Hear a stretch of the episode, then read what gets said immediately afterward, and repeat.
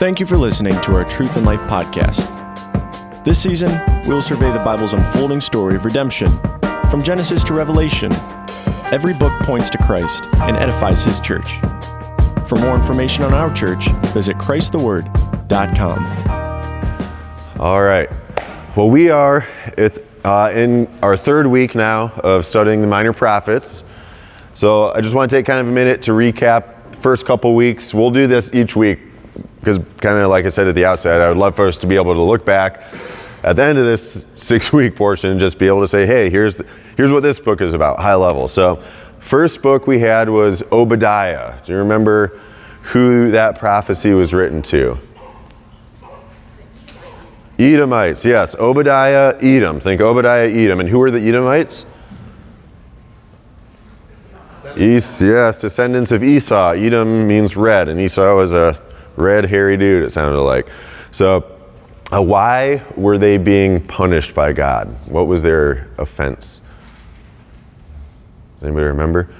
Failure to let Israel go through, provide for them that they were willing to pay for. Yeah, so, and that was one instance, and we kind of looked at like even a, a history of that type of action, right? Where they were like undermining the work of Israel, not, uh, not helping them, not supporting them like a brother would support them. AJ? They essentially cheered for uh. Yeah, they cheered. Yeah, exactly. They're like ransacking them when they're down, cheering. Yeah, really just like being this, not always the primary aggressor, but just someone who's always coming and trying to uh, add insult to injury. Um, so, great.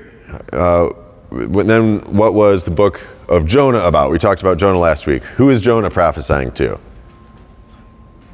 Nineveh. Yeah, we're familiar with that. Uh, I, I enjoyed studying Jonah because you, you know, we have this idea of him that we hear in Sunday school growing up. If you've grown up in church, um, but you know, really, there's there's a lot bigger picture of the story. We see God's compassion. We see really what matters to God. We see Jonah being being kind of chastised by God for his lack of compassion. So this brings us to Micah. So uh, as we jump into Micah, uh, again, this is a book that there are lots of quotes taken through the rest of Scripture. For some of us, this might be the first time we've ever read it, uh, and for others of us, we might be more familiar with it. Uh, in any case, as we get into today's lesson, really hoping to, to unpack it and, and see how this applies to us today. Again, we'll follow the same outline that we've been following and that you'll kind of have throughout all the, uh, the truth in life this year this historical setting, then going through the outline of the actual book, and then Christ and his church talking about the church today, how it applies to Jesus, and then finally what we take away from it as far as how it can affect our life. So, with the historical setting, Micah is actually the name Micah is kind of a shorter form of the name Micaiah, which is another famous prophet. It means who is like Jehovah. And this name is really well suited for Micah. Jehovah is God. This is the, the Old Testament name of God, one of his many names, but uh, kind of an iteration of when Moses says, Okay, what's your name? And God says, I am who I am. That uh, translates to Jehovah. So, Micah, the reason I say this is a good name for Micah is Micah really has a high view of God's holiness and also of his compassion and his righteousness. So when you read this letter, or this prophecy rather, it really seems like the writings of a good pastor, somebody who there's genuine concern for the people, but there's also an even higher concern for God and God's name. And that's, you know, that's what we want our leaders to exhibit. We want them to be concerned for us and concerned for our souls, and, but more than anything, to be concerned that God's righteousness is upheld, that God is honored as holy. And that's, that's really kind of what we see as we, as we read it. So, Micah was from this town called Moresheth Gath. If you see that star there, it's outside Jerusalem. Small town, it sounds like. We don't know. It's a village. We don't know a ton of about it uh, as far as the village. Micah was a contemporary to Isaiah. So he prophesied during the same time period as Isaiah. And in the prophets, a lot of times we can kind of peg them as far as like where they at, where they're at on the timeline by the kings that they're around. I'm going to read the first verse of the book. It says, The word of the Lord, which came to Micah of Moresheth in the days of Jotham, Ahaz, and Hezekiah, kings of Judah, which he saw concerning Jerusalem and Samaria. So, unlike some of the prophets we studied that are vague, like Obadiah, we don't exactly know for sure when he's prophesying. With Micah, we learn a lot. We learn where he's prophesying, or where he's from, who he's prophesying to, and when he's prophesying. So, first, I want to point out it says, which he saw concerning Samaria and Jerusalem. So, Samaria and Jerusalem, if you can see this map here, do you see? Uh, we talked last week, you know, about the, the split between the northern and the southern kingdom. After Solomon's son Rehoboam came along, northern said, "Hey, we don't want anything to do with the house of David and that line of kings. We're going to make our own kingdom." So it split, and then can anybody see by the star what that the capital of the northern kingdom is? Samaria. And then the capital of the southern kingdom? Jerusalem. So, really, when Micah is saying he was prophesying to Jerusalem and Samaria, what he's saying, based on this synecdoche, which is synecdoche is like if you have, um, it's a literary tool where you say, where you take a piece to refer to the whole. Like if you say, hey, nice wheels. And what you really mean is nice car. If somebody gets a new car. I don't really know anybody who actually talks that way, but you get the picture. It's it's a piece that's referring to the whole. So that's what when he's saying I'm prophesying to Samaria and Jerusalem, what he means is I'm prophesying to Israel and Judah. So I'm prophesying this prophecy, it's not to a foreign country like the last couple we looked at. This is a prophecy to the northern kingdom and the southern kingdom, to God's people. And that's really important to keep in mind as we as we unpack it. And then who he's studying, or who he's prophesying during. So Jotham, Ahaz, and Hezekiah. These three kings, again, this is the same time period as Isaiah, who was one of the major prophets at that time. Jotham, does anybody know if he was good or bad? Jotham, actually, Jotham seemed to be pretty good. He did what was right in the sight of the Lord. He did according to his father Uzziah. He left some of the high places, uh, which was, you know, places that they would sacrifice that were outside of Jerusalem. Uh, but overall, Jotham seemed pretty committed to the Lord. Ahaz, bad.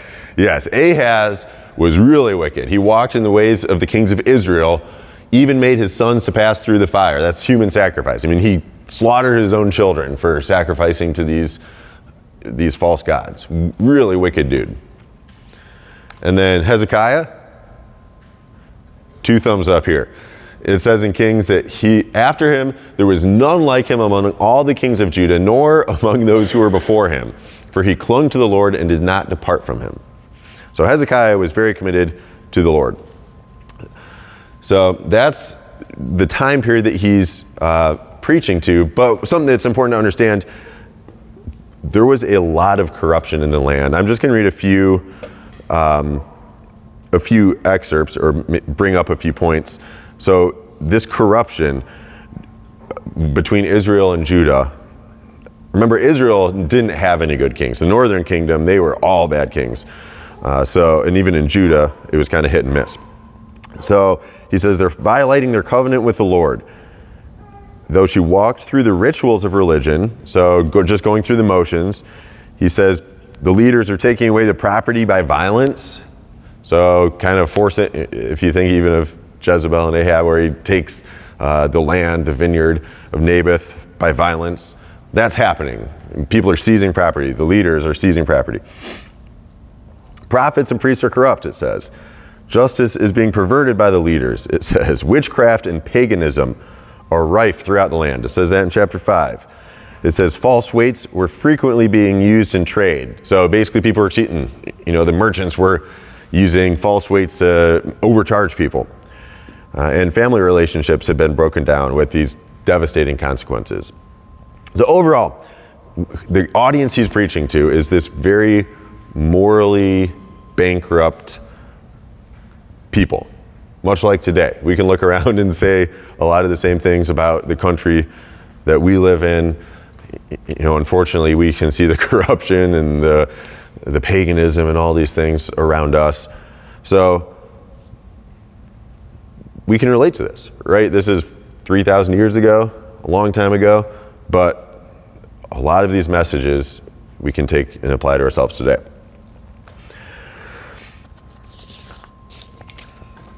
Well, let's go ahead and get into the text.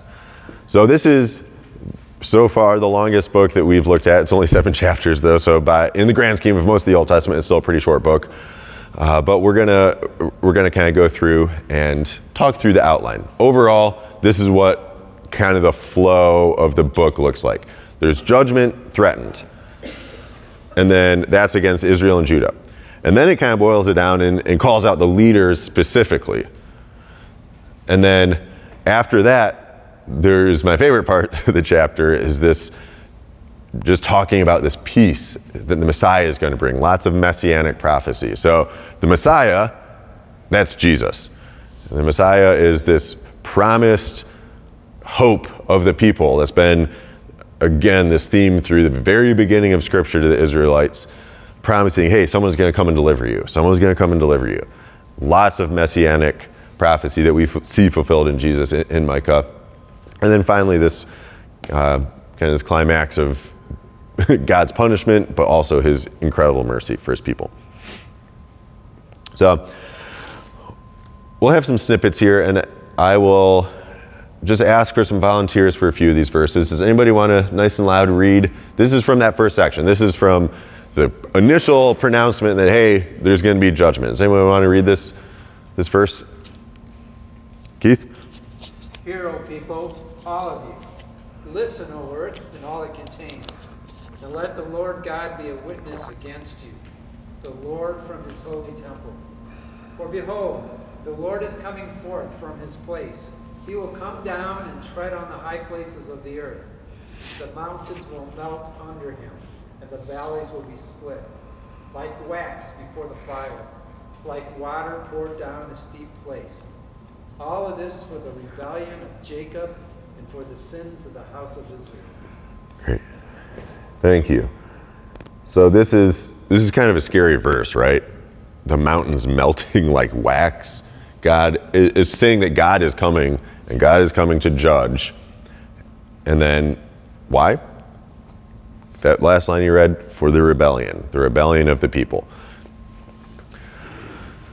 There's another verse in this initial section though that it would be I would be remiss if I did not talk about this verse. I'll read it. Just listen to this idea of the remnant. I will surely assemble all of you, Jacob. I will surely gather the remnant of Israel. I will put them together like a sheep in the fold, like a flock in the midst of its pasture. They will be noisy with men. There's going to be a lot of people in, the, in this fold, it says. So the king goes on before them, the Lord at their head. So this is the first snippet that we get not in all of Scripture, but just in, in this particular course that, uh, you know, this section of Minor Prophets, of this idea of a remnant. This is a pervasive theme, just like the promised Messiah is a pervasive theme. This idea of a remnant is something that we see promised over and over throughout the Old Testament, and then we see it play out. So, what this means, I guess, what's a remnant? Is everybody just kind of high level, not even in this context? If leftover. yeah. Thank you. It's a great way of putting it. So what God is saying is I'm going to come and punish Judah and Israel. I'm going to carry them away. They're going to be this judgment and they're going to be almost destroyed. You see this in different themes where, you know, like in other places, he says, I'm going to come chop down this tree and just leave the stump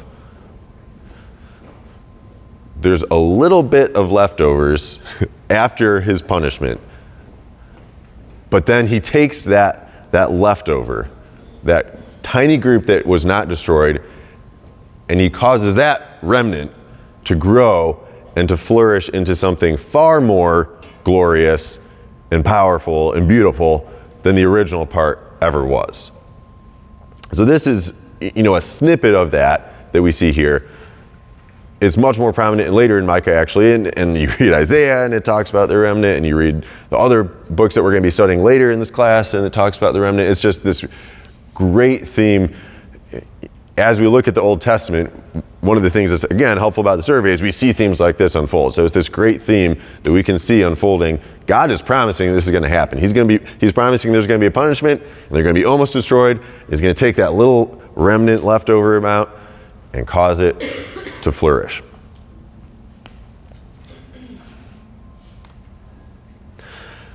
So the next section, moving on, that we see boils it down a little more. Uh, this, the first couple chapters are really addressing Israel and Judah as a whole.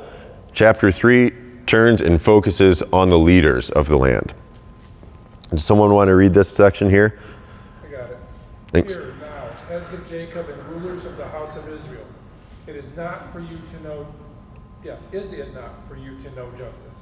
You who hate good and love evil, who tear off their skin from them and their flesh from their bones, who eat the flesh of my people. Strip off their skin from them, break their bones, and chop them up as for the pot and as meat in a kettle. Thank you. You know, this verse is scary or should be scary for a lot of us because we're leaders. Now, our flock might not look like the flock of these, these people here, but if we're a father or a mother, we're a leader. If we're a husband, we're a leader. If we lead in youth group, we're a leader. There is this expectation that we see in Scripture. It says in, in James, not many of you should be teachers because you know that teachers will incur a more strict judgment. There's this higher expectation of the people who are leading God's flock, God's people. So, in this chapter, it kind of calls out a few different groups. It talks about the prophets. It says the prophets only care about their belly. The prophets divine for money. Yet they lead on the Lord, saying, Is not the Lord in our midst? Calamity will not come upon us. So these prophets who should be saying the truth of the Lord, they're being bought off. It says they, you know, hey, here's a nice lamb to eat. Give me a prophecy I want to hear. And the priests. It says the priests instruct for a price. Again, there's this corruption. They're telling the people, you know, they're being paid off to say the different messages. And then finally, against the rulers or the head. That's who, the, you know, this is to. Is it not for you to know justice? These people should be the ones upholding justice, but in fact, they're the ones who are perverting justice, who are taking advantage, stripping the skin from them. I mean, they're destroying the people they're supposed to protect. So it's interesting because we see kind of these three different offices. The, the prophets are called out, the priests are called out, the civil magistrate. And it reminds us, if you're, if you're familiar with Jesus' offices of the prophet, priest, and king that he fulfills, Jesus is the perfect prophet. He's the perfect priest and he's the perfect king. So, you know, it's just kind of an interesting parallel that the people that Micah is prophesying to have failed in all these areas that Jesus is then going to come and, and fulfill and make right. All right, now we kind of turn to the, the next section on this Messiah. Uh, I've got some more verses here than the other sections, really because I, I love it's my favorite part of the book. Like I mentioned earlier, I love seeing the scriptures talk about Jesus. A lot of times people will think, okay, the Old Testament we don't we don't need that. It's it doesn't apply to us. It's written for another people another day. No, it's it's all this cohesive picture of God's word and having time and time again having these specific things it talks about in the Old Testament that were fulfilled in Jesus. We see that even a book like this, a random Old Testament book, is talking about the gospel and what happens. All right, someone want to read this nice and loud? Thanks. And it will come about in the last days that the mountain of the house of the Lord will be established as the chief of the mountains. It will be raised above the hills, and the peoples will stream to it. Many nations will come and say, Come, let us go to the mountain of the Lord, and to the house of the God of Jacob, that he may teach us about his ways, and that we may walk in his paths. Thank you. The amazing thing about this verse, too, and I don't have it up here, but just before this verse, what it says so basically, this verse is saying, in the end, mountain of the Lord is going to be established. It's going to be the chief mountain. But just before this, it says that Zion, which is the mountain of the Lord, will be plowed as a field, and Jerusalem will be a heap of ruins, and the mountain of the temple will become the high places of a forest. In other words, just before this verse, he's saying, I'm going to come and I'm going to destroy Jerusalem. I'm, going to destroy the mountain of the Lord.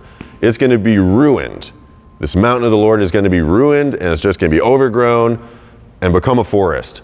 But then, that's not the end.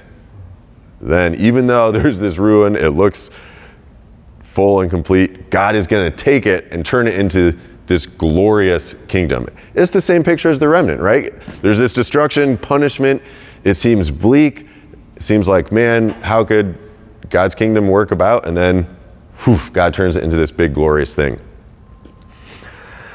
Um, you know, when we talk about the mountain of God, that, that's really talking about God's kingdom. Or Mount Zion, which is the mountain of God. You might hear these, these different words and think, okay, know, sometimes we'll hear words thrown around and not really see how they all go together. So Mount Zion is the actual mountain in Jerusalem that the temple was built on. So there's Mount Zion. That's kind of used interchangeably with the mountain of God. And the mountain of God represents God's kingdom. So, you know, really what, when this is saying the mountain of God, it's more than just talking about, oh, there's this one hill in Jerusalem that's going to be a big hill one day. No, this is, it's a picture. It's a picture saying that God's kingdom is going to be the chief kingdom. It's going to be ruling over all things.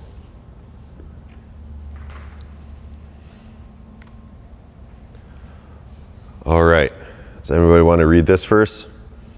AJ, go ahead. And he will judge between many peoples and render decisions for mighty distant nations. Then they will hammer their swords into plowshares and their spears into pruning hooks. Nation will not lift up sword against nation, and never again will they train for war. Okay. So this is well, what is this prophecy proclaiming?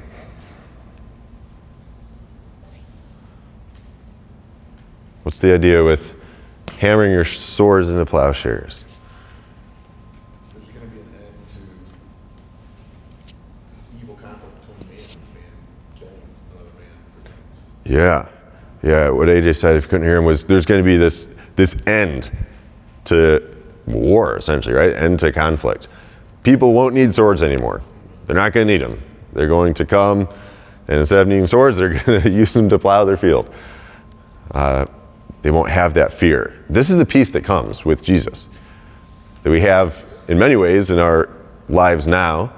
We have great peace in Christ, but really, will fully come in, in heaven one day when there will literally be no more death, no more war. This verse is actually lifted. Well, I don't want to say lifted. Remember, Isaiah and Micah were contemporaries. Isaiah has almost word for word the same prophecy. So maybe they knew each other. Maybe God inspired both of them separately. Maybe you know, we don't really know. Maybe Isaiah had heard Micah prophesy this and put it in his book. Um, but it, it is, you know, just this beautiful picture of okay, we're going to have peace one day. We're not going to need swords. All right. Volunteer for this verse. Micah? In that day, declares the Lord, I will assemble the lame and gather the outcasts, even those whom I have afflicted. I will make the lame a remnant and the outcasts a strong nation, and the Lord will reign over them in Mount Zion, from now on and forever. Nice. Thank you. Nice. I don't think I'd be able to read it from that far back. My, my eyes aren't that great. So, nice job. Um, yeah, we see again. What's the word here that we were talking about earlier? Remnant. I will make the lame a remnant and the outcast a strong nation. So God is going to take the lame and the outcast, the ones that are powerless, the ones that are weak, the ones that are messed up, you know, the, the ones that are crippled, and take those people and turn them into his glorious kingdom. Jesus talks about this, right? Like the wedding feast, hey, go, gra- go gather the lame and the outcast. He takes the weak of the world and turns them glorious. This is us. We're weak. we we have nothing. We're not, we're not even part of God's, uh, you know, chosen Hebrew nation. But God took us through the work of Christ and has caused us to be part of this strong nation. All right. A few more. I'll I'll read this one here. See if if you th- as I read this, see if you can think of where this might have been fulfilled by in Jesus. But as for you, Bethlehem of Ephrathah, too little to be among the clans of Judah, from you will go forth one to be ruler in Israel. His goings forth are from long ago, from the days of eternity. Therefore, he will give them up until the time when she who is in labor has borne a child. Then the remainder of his brethren will return to the sons of Israel, and he will arise and shepherd his flock in the strength of the Lord. This one will be our peace. Where do we see this being a prophecy about Jesus? His birth. Yeah. Jesus was born in Bethlehem. And even in Herod's day, they understood that this prophecy meant that this is where the Messiah is going to be born. It's interesting, you know, Bethlehem, too little to be among the clans of Judah, is this little town. I think we're used to, you know, now in our democratic republic, you can get somebody who comes to power from any city, right? But like back then, like Jerusalem was where the kings came from. That was the house of David. They lived in Jerusalem. It was the, the major city. So this, this small town of Bethlehem is going to be where Jesus comes from. And then more remnant prophecies. The remnant of Jacob will be among the nations, among many peoples, like a lion among the beasts, like a young lion among flocks of sheep.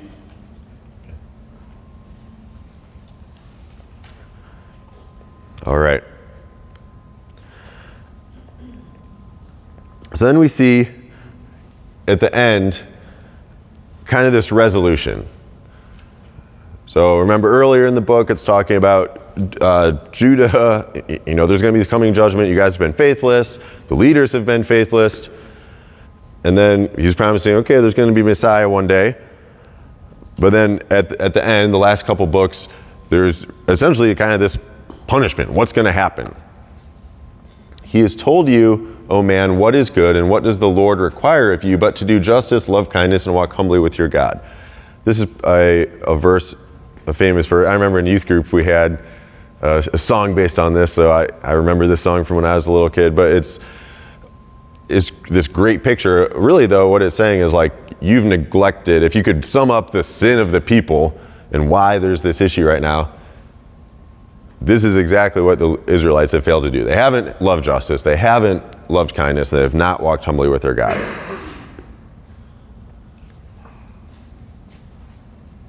AJ. What was the song? He has shown thee, and then an echo, He has shown thee, oh man, what is good and what the Lord requires of me.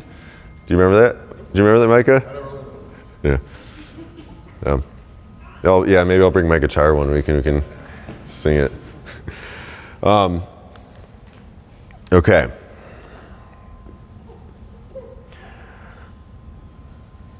This is the very end. Who is a God who, like you, pardons iniquity and passes over the rebellious act of the remnant of his possession? This is where we see the mercy of God triumphing. You see the doom and gloom, you might call it. You see the prophecies of destruction. You see the sin. But in the end, what triumphs for God's people is his mercy. Listen to this. He does not retain his anger forever because he delights in unchanging love. He will again have compassion on us. This is us. This is a great, I mean, think about the comfort of this verse. He will tread our iniquities underfoot. Yes, you will cast all their sins into the depths of the sea. All the sins that we, you know, we just heard chapters about the sins, the injustice, all the ways that they failed God. All of it's being cast into the depths of the sea. You will give truth to Jacob and unchanging love to Abraham, which you swore to our fathers from the days of old. So, this is the glory that we have as followers of Christ. Our sin is thrown into the depths of the ocean. Is, is that Micah? His name means who is like you. Oh, it does mean who is like Jehovah, doesn't it? Yeah, I didn't think about that. Who is like Jehovah? Yeah, it could be kind of a play on his own name for the who is a God like you. Yeah. All right. So with Christ and his church, you know, the next section that we'll talk about, seeing how it applies to Jesus. With the messianic prophecy, we really, I think we kind of dove into that already as we looked at the, the prophecies. The next thing that I want to bring up, though, is this concept of what we might call already not yet. So you might be thinking, well, this is all prophecy for the Israelites 3,000 years ago. How does it apply to us? It's, uh, you know, a verse like chapter 4 1, it says, Now it shall come to pass in the latter days. So, what are the latter days? What, what part of this book has already been fulfilled? What part still needs to be fulfilled? So, it's interesting. We see, with Micah, we see parts of it have already been fulfilled. He prophesies a captivity in Babylon. Well, we know that happened. He prophesies about Christ. Well, we know that happened. We know Jesus came just like he said he would. But then he has all this other stuff talking about, uh, you know, this the mountain of God being glorious over all things, and this remnant being fully triumphant, and this, you know, establishing a, this new heavens, a new earth. So, this idea that we call already not yet helps us to understand biblical prophecy. And basically, what it means is often when we read prophecies, we need to understand that some of it, we're in this in between time as a church where we have already realized many of the prophecies and the blessings of God, but there's more to, to come. We've realized it to a degree, but not fully. Oh, I think a way that we can even think of this, like, think about your own sin. If you have faith in Jesus, on the one hand, you don't have sin. Jesus, his blood covered your sin. God looks at you. You are fully justified. You have no sin in God's eyes. but so that's already done. That work is already done with our being forgiven. But on the other hand, we all know that we sin as we go through our, our lives. We are not yet fully free of sin. We are at this in between time. So that, you know, when we think of like the promises of God, one, it gives us hope because we've already received a lot of the peace. Like the, you know, the prophecy about the, the plowshares, you know, the swords being hammered into the plows. Like we already have peace in Christ. If we believe in Christ here and now, we can rest and not have to feel like we're striving with God anymore. But again, so we already have part of it, but then not yet. We don't have that fully realized. There's going to be a day coming when there's perfect peace that's over all, you know, all the land where God has fully established his kingdom. So I think that, you know, this applies to Micah, but it's something that you can take that concept and apply it to lots of other prophecies in Scripture too. Um, you know, God gathering the outcasts. So that we looked at a minute ago. God has already done that. Like I said, this church, there's there's outcasts. There's us who like we have nothing. We're weak. We're you know the the weirdos. Like God has already gathered them and but then there's still the prophecy that they will be triumphant over everything. So I think that that's something that as we think in this book, in the Old Testament, just understanding that that we are in the middle of God's work still.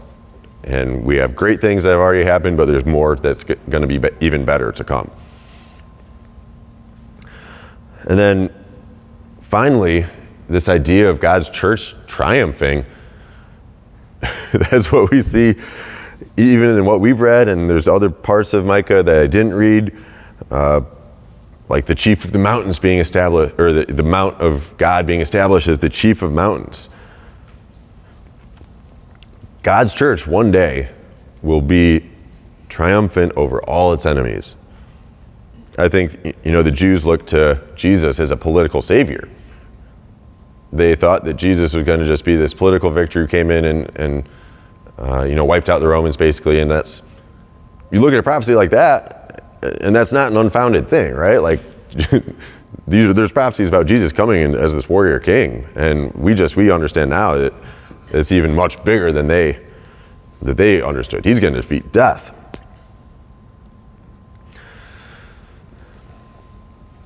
All right, so that's that, you know, with, with Micah, hopefully we see, hopefully the impression you've gotten at least that there's a lot about Jesus and a lot about what's happening right now and what's going to happen in the future with the church. So, what's this mean for us today? So, first, this heart of religion. I'm going to pull up this, uh, the verse again that we already, uh, I don't have it here. The verse that we read with Micah 6 8, He has shown thee, O man, what is good and what the Lord requires of me. What we should say, and what we should take away from this is God is giving us a very boiled down, clear picture of what He requires from us. I'm going to flip back and find it. Here.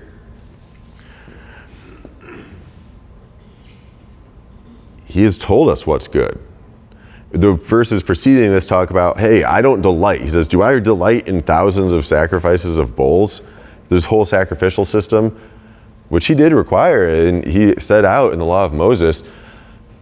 Even in that, what he wanted was more than just a bunch of sacrifices of bulls. What he wanted was the heart of the people. So, this idea of doing justice, loving kindness, and walking humbly with God so, loving kindness, this is something that should be palpable. People should look at us and be like, man, they're kind. This is somebody who's loving. It's with your siblings, it's with the people around you. Like, we need to be, uh, I, I, think I, something I've been working on with, with our own children because our children aren't kind to each other. And what I want them to understand through the teaching isn't just like, oh, okay, this is not a big deal. No, being kind and loving each other is something that God is central to what He wants from His people. Doing justice, you know, not giving preference to to others, not looking through, you know, a, a lens of, oh, what can I get out of somebody? What can I get out of a situation? We're not in the position of a civil magistrate where we're actually, you know, executing justice and throwing people in prison or whatever. Like, we're not, that's not what justice looks like. But we can certainly act with justice in the way that we treat people. And walking humbly with God. There's two things in here. You know, the walking idea. When you're walking with somebody, somebody you are, a, you know, in step with them. You're going about your day with them. Like, hey, let's walk down to the store together. Okay, you're together. So when we walk with God, there's this idea that like that we should be fellowshipping with him. We should be praying with him. That's why we read and pray. It's because we want to walk with God. We need to spend time with them. Know his word. And then do it humbly. Not having our own uh, our own appearance be what's most important to us.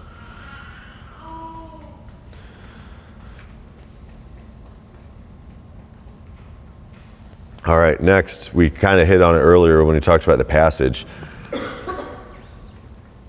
We should take this book as a warning to us as leaders. Uh, the more severe judgment is given to the false teachers. So for us today, as we lead, whether we're leading in the workplace, leading in the home, leading our own children, leading others at church, we need to be.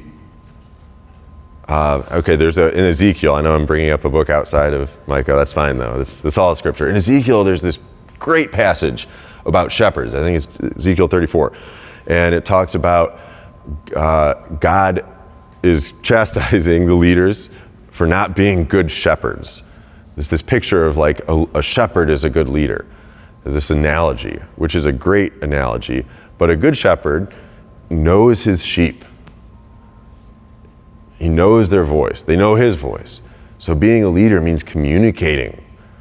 This central. You know, if, if you're a husband, you need to be knowing your wife. How do you know your wife? It's not by you getting home from work and hanging out on, you know, scrolling your phone. It's by talking with them. We need to know our children. That's by talking with them, digging in, not just say, oh, how's your day? Good, okay, good. Seeing like what they're struggling with and taking the time to get to know them. These are the types of things that that a leader does. And most importantly, leading them, pointing them to follow God.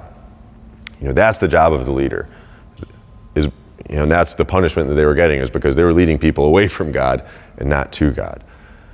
In our own lives, we need to be living in a way that's following God. And when we are with others, pointing them to do the same thing. And then finally, this last application God casts our sins into the deepest ocean. I'm going to read it again. He will again, uh, who is a God like you who pardons iniquity and passes over the rebellious act of the remnant of his possession?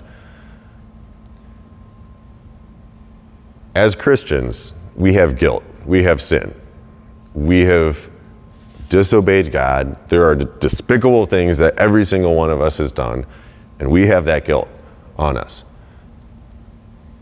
What we see here is God doesn't just pretend like it never happened, right? He's acknowledging that there is this rebellious act of the remnant of his possession. There is this real sin that needed to be dealt with. But then let's keep going. He does not retain his anger forever because he delights in unchanging love. He will again have compassion on us. He will tread our iniquities underfoot. Yes, you will cast all their sins into the depths of the sea. As a Christian, when we are feeling the weight of our own guilt, this is the weight of our own pride, lust, selfishness, anger, like we know that we're sinners, and it can be discouraging. But to remember that God has taken those sins and thrown them into the sea. If something's in the depth of the sea, you don't know where it is. I mean, remember when they lost the submarine and you know it's in the depth? They have no idea where it is. It can't be found. Our sins, instead of judging them or judging using them to judge us, what God is doing when we are followers of Christ is he says, "Okay, you have this wicked sin, but I love you." And I am not going to hold that against you. And I'm going to take that sin and guilt of yours and this is through the work of Jesus. I'm going to cast that away and put it behind us. And what a great comfort. I mean, if there's anything like living, being able to live in the hope and the joy that God did this for us, that we don't need to keep trying to like do all these little things to be perfect to earn God's favor, that we can just rest. You know, Christianity is not about trying to do all these little things to get right with God to make it better. That's not going to happen. Christianity is about knowing that God took our sin and threw it away, and Jesus paid the price for it, and now we can live in this freedom where we don't have to, you know, be constrained by our own guilt and the sins of our past, and we can have comfort that, wow, all these promises of God apply to me. Wow, you know, I can be I can have this peace. I'm going to be part of God's people in heaven. And that, you know, that's just the best news. That's the gospel, right? That's the best news we could ever get. And, you know, what a great God we have that is, it's not for our own good, right? It's not because we're special, it's because His loving kindness, unwavering love toward us. All right, let's pray. Thank you for listening to Truth and Life. If you enjoyed the series, please subscribe. And remember, from Genesis to Revelation, every book is truth to live by.